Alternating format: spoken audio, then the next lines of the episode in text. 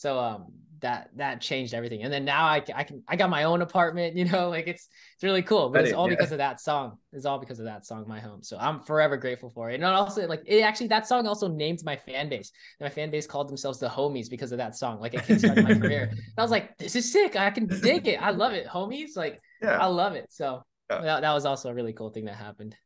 Yeah. How did you continue to keep with that? Cause I just feel like, you know, like you did see that growth with that song after reposting it, but a lot of people, I think, they don't see that the repost it takes to get to that point and having that belief in yourself. Like, where did you find that, and kind of what pushed you to keep going with that, even when the results weren't necessarily there yet? That's such a good question. Like, thank you for that, man. I must've posted like hundreds of times before, you know, that even worked. I was pursuing music for probably 2 years at that time, right? Like full force. I'm talking 10 hours a day, like every single day, like not hanging out with friends and like all this stuff. Like I had to rebuild all my friendships because I just didn't give them the time of day. And like, I regretted that so much back in the day. And now I'm so grateful to like be able to say like, we're all so close again. And I've been able to rekindle all those, but I was pursuing this so hard. I literally left everyone behind, all my childhood friends. And like, it sucked, man. Like I remember looking back, I'm like, why did I ever do that? Like I was such a jerk. I was so like blinded by like what I wanted and my dreams and goals. I just left everybody else. Like, and I just kept to myself. Then I had like no friends for a really long time. And yeah, so I did that and I started posting. I don't know, man. I think there's always been something like guiding me, I guess. Like there's always been something like, it's to me, like, I feel like everybody has, it's like your gut instinct, you know, you always know what's right or wrong, or you always know what you're supposed to do, you know, until like your brain gets in the way and then you start making the wrong decisions and you get clouded and you don't know what to do at all. But I feel like if every single person listened to like their gut, you know, like that feeling, you always kind of know what to do. Like, you know, if you're supposed to take this job, or, you know, if you're supposed to be with this person, or, you know, you're supposed to end this relationship, like, you know what to do, but it's really hard to do those things. Usually like the gut, like our gut reaction is like the most difficult one. And we don't want to do that, you know, with our brains. And so I don't know, I guess I've always known, like I've always believed in myself. And like, I knew if you give me enough time, I can figure it out. I'm like, you know, you give anybody like 2 to 3 years of dedication to something, you'll be like half decent at it, you know? So I was like, okay, my music, like year one, it was like, my music was so bad, man. The only people I played it for was my brother, my aunt, and my best friend, Caleb. And like, that was it, you know, nobody else. My parents didn't even hear my music until like year two. And like my extended family didn't even hear until then as well. I was just so like embarrassed by everything I was making, but I knew like, give me enough time. Like anybody that sticks at it for long enough, I'll make it. I remember, I watched a ton of like interviews from all the most successful people. And Kobe was one who I really loved and studied heavily. And it shocked me to know, because I feel like this story isn't popularized at all, but it shocked me to learn that Kobe was a terrible basketball player when he was a kid.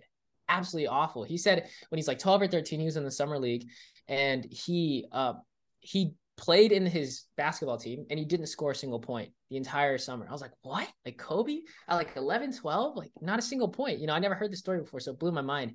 And then he said, and then his thought process was like, okay, I'm not good enough yet, but I can get there. Right. He's like, how much are these kids practicing a day? Probably 2 to 3 times a week for like 2 to 3 hours a piece. He's like, okay, how am I who's so bad, didn't even score? How can one day I beat them? And he's like, okay, let me just work harder than them. Let me just put in more hours. If they do 2 to 3 times a week, 2 for 2 to 3 hours, he's like, let me do 4 to 6 times a week for like 4 to 6 hours, you know? And so he would like 3X their growth. And so like, next year came around, back in the summer league. And he said this time, but he focused on the fundamentals, right? So it wasn't flashy stuff. It was just dribbling and all the basics. And he came back to that summer league and he said, he scored like a couple points. He got on the board, but he was still bad comparatively to everybody else. He said, but then he went back to the drawing board and just kept working and making sure he did more time than everybody else. Next year came around and he became like a state champion or something like that. I might've butchered the story, but he said next year came around, he ran laps around everybody. That's when like he really hit his stride, but it was after it's like an exponential curve, you know? And with anything that you do, any creative practice, any discipline practice, whatever it may be, any practice on any sort of craft, it's very exponential, you know, you're terrible. And then you start hitting this stride and then things just kind of uphill from there. So I remember hearing those stories and I was like, okay, just give me a couple years, right? Like, give me a couple years. I'm going to play the long-term game on this. It was really hard because like you see like kids younger than me just popping off out of nowhere, far more talented, far better lyrics, production, all that stuff. And it was really hard to stay focused, but I just knew like my time will come. Like if I just stick at it and I just stay tunnel vision, not get blinded by what's happening around me. I'm like, I'm just going to worry on my journey. If I'm getting better every single day, that's all that matters. And someday, like I remember thinking, I was like, no matter what, if I can put myself in a position where it's impossible to fail. Like, well, I technically failed for years, right? But it's impossible if I keep on at it, if I don't give up, you know, like eventually it'll happen. Eventually.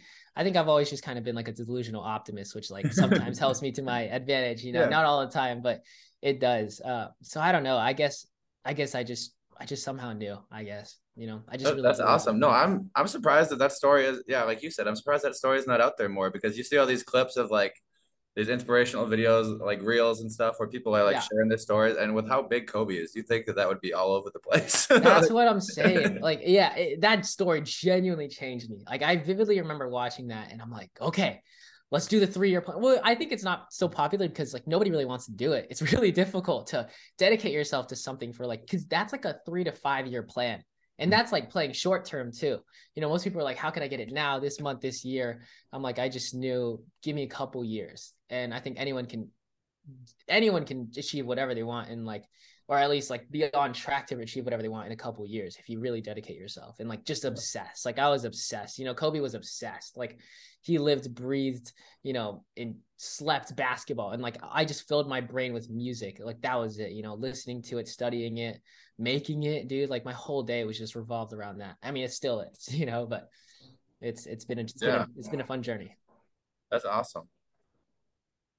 What, as far as like, so you do, and for anybody that doesn't know this, he does everything like all himself. Like he does not, like nobody's doing the production. He's doing everything with like making that music and seeing all these ads like on Instagram and TikTok, like market here, market there.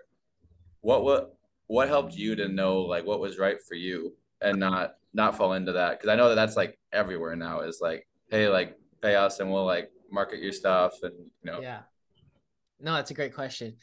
I see, so like funny enough, like my brother is a marketer, like he ran a marketing agency and all these things. So like I was aware of paid traffic and paid ads and whatnot, but I saw it always fell flat when it came to music. Like I never tried it personally, but just observing, like, I think that's how like I write all my music. That's how I just go about life. I'm a huge observer. I love people watching, just seeing why people do things, what they do, you know, I love that. And so I observed a lot of people trying to run paid ads and it just never worked. Like, I think it's really difficult to promote music, and especially in such an oversaturated market. I think the best way, I mean, across all marketing is organic marketing and word of mouth marketing, you know, of course. So paid, it works in certain scenarios, but I don't know. Every time it came to music, for me, I just watch myself. I see what I react to, what I don't react to. And I'm like, and every time I would scroll, right, and I would see a paid ad for music, I'm gone. I'm right out of there. I don't even care if it's a good song. I just don't want to be like forced upon new music or whatever. And so I'm like, okay, so it has to be organic. So now I got to figure out what kind of organic content works. And that was just from studying what, you know, like my own For You page, seeing what songs I liked, seeing why I liked it. Like, I don't know, I guess it was like a really big experiment on myself. I'm like, because I think the best artists in the world just have the best taste, right? They know how to blend certain things. They know why they like this and that, and they know how to piece it together and connect the dots that way. So I was thinking, okay, like, let's just look at what I like and what I don't like. And I was like, I love how this person promoted this. I hated how this person promoted this. I would analyze their hooks. I'd be like, okay, why did I watched this video? I would analyze it like, okay, the first second they did this cool transition in and they said a funny line, whatever it may be. And I just started like analyzing myself. I don't know. I think, and also I think when it comes to marketing, you just kind of always got to go back to like the roots and the most basic aspect of it. Like there's a lot of these flashy ways to promote and market, but it's like, what's the best form of marketing? It's like when you show it to your friend, you know, like if something's very shareable, like that's the best form of marketing. You know, you'll listen to whatever your friends send you. You know, I listen to whatever my friends give me. That's the best form of marketing. So I'm like, okay, let's make shareable content.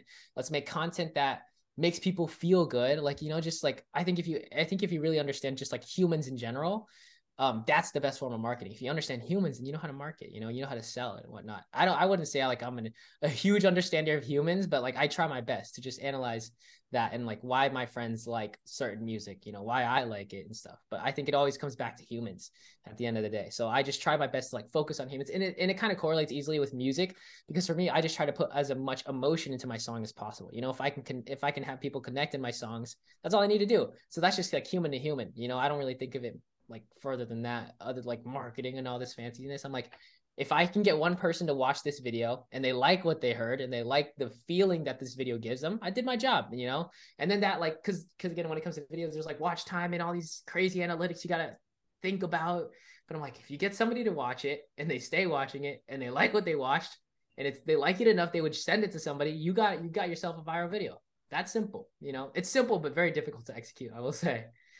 Yeah, no, I like that. I like that take on it. Like thinking about that, like if you would send it to your friend, then it's good content because that's just going to get seen. Yeah.